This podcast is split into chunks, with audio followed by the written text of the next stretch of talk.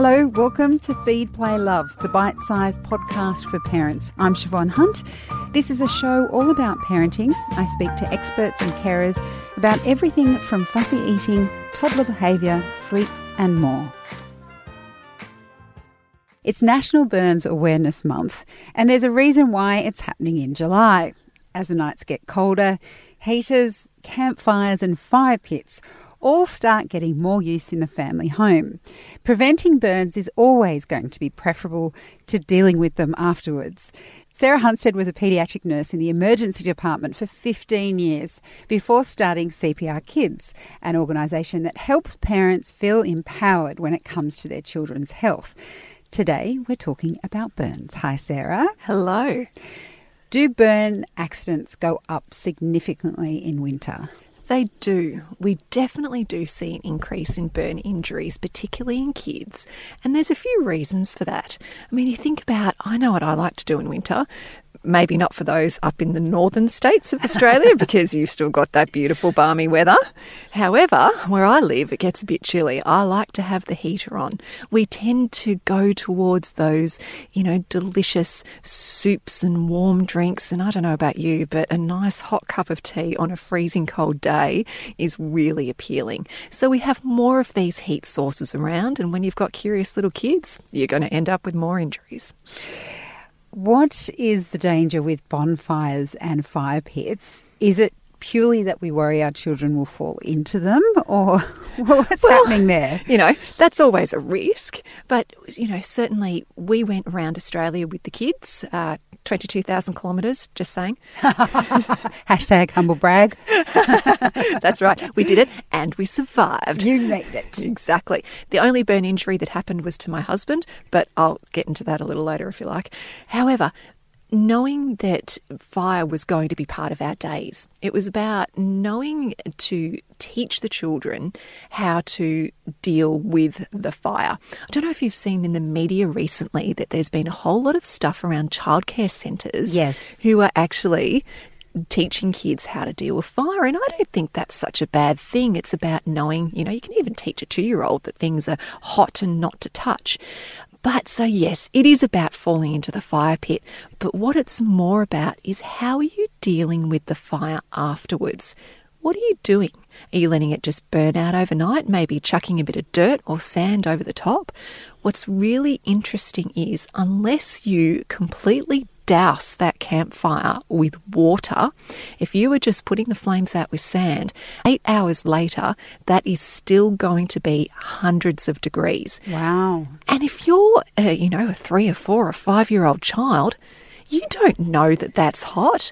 I've seen kids with injuries where they've seen that, you know, there's been that fire on the beach, it's been doused with sand, they can't tell that there's been a fire there. They've run straight across and ended up with terrible burns on their feet. Yowzers. So the moral to that story is sand and dirt don't cut it.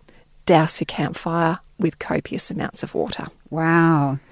What about internal house fires? Because they tend to, you know, they've been built so that you can have them inside. Uh, I remember Darcy burnt her hand on one of those the external parts were metal and she put her hand back and burnt her hand. In some ways, I feel like those internal fires are more dangerous because they look safe, but if they have any metal near them, they're they're totally they're really hot. You. Yes. Yeah, no, absolutely. Not just the kids, but you too. Yeah. So using fire guards are really important so that they are at a distance, not allowing the child to get closer. There's loads of different models out there go for a search on the interwebs. I'm sure you'll be able to find something that suits your home. But the important thing too is that teaching your kids that it is hot. We've got a glass fronted fireplace at home. And when we moved in there, I remember thinking to myself, we're going to have to do something about this because this is really dangerous. The glass heats up so much. Imagine if that was metal. And so we let the heater so we let the heater heat up a bit let the glass heat up a bit, and we got them to touch it.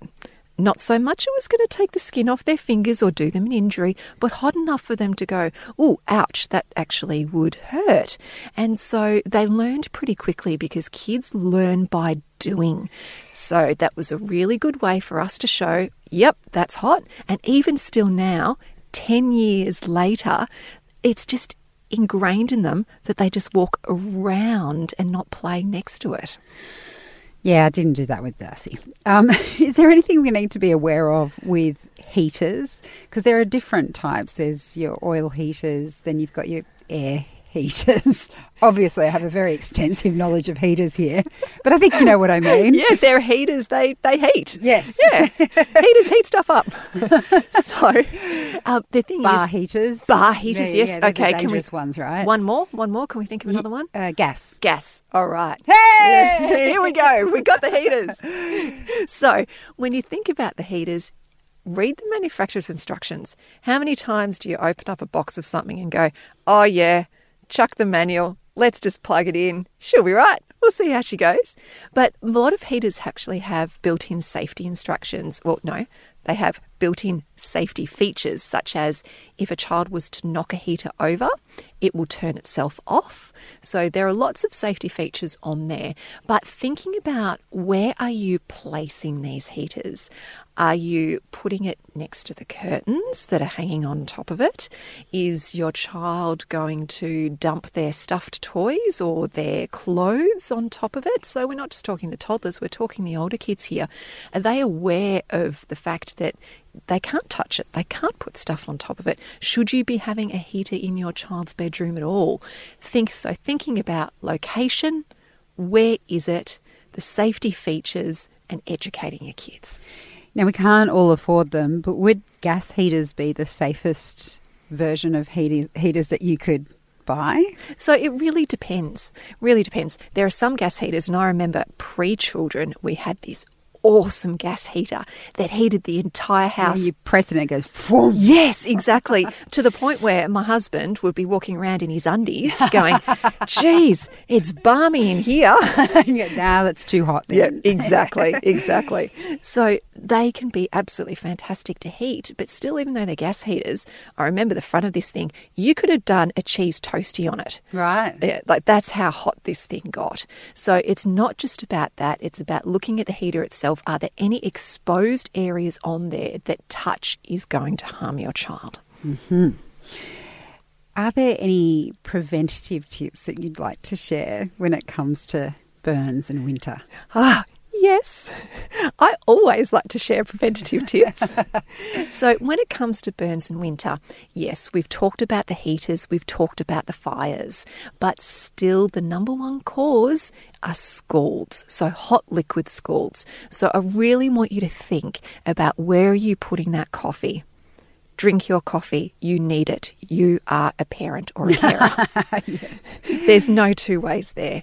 But think about where are you putting it? Can those little fingers reach it? Are you drinking that coffee while they're in the pouch in the front of you or over the top of the pram? Have a think about these things because kids will burn in much shorter amounts of time at lower temperatures than grown ups do. So think about those hot liquids the coffee, the tea, the soups, the bowls of noodles, that kind of stuff. But also, another big one that's all year round mums and dads possibly hair straighteners. Keep them out of reach. Wow, Mm-hmm. yes, ouchie. Um, what do we do if a child has been burnt? So it's really simple. What we need to do, the first thing we need to do is actually remove that heat source. So we are going to, if they've pulled that hot cup of tea on themselves, we're going to remove the clothing where they've been burnt and nappy too. Because if that hot liquid has gone down inside their nappy, we've got to get that off. So remove unless the clothing is stuck to the skin, and then we need to leave it there. The next thing we're going to do is cool the burn. So that is cold running tap water, preferably for 20 minutes minimum.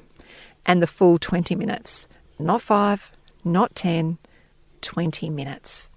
Next thing we're going to do after we've called it, of course, is that we're going to seek medical help. I mean, after you've called it, if it's just a bit red, you look and you think, oh, geez, kid's fine. I can't even see where that burn really was. Yeah, we're probably fine. But if the skin is disrupted, if the skin is blistered or it's come away, we need medical help. And of course, if it's an extensive burn, if it's involved flames and you're worried about smoke inhalation, if there is around their neck, their chest, or you just go, oh my goodness, my gut says something's really wrong here, triple zero ambulance. And please don't put any creams or lotions on top of that burn, Or butter. or butter, or ice. Mm. No ice either. Okay, we'd preferably want cool, just cool running tap water. And that's it. Mm-hmm. Sarah, thank you so much for your time today. My pleasure. That's Sarah. That's Sarah Hunstead from CPR Kids, and CPR Kids do first aid courses specifically for parents with information like this. We'll put links to where you can find them in the notes to this episode. Feed, Play, Love is a babyology podcast produced by Debbie Ning and presented by me, Shevonne Hunt. We'd love to hear from you, so if you'd like to get in touch, email us at feedplaylove at theparentbrand.com.au. See you next time.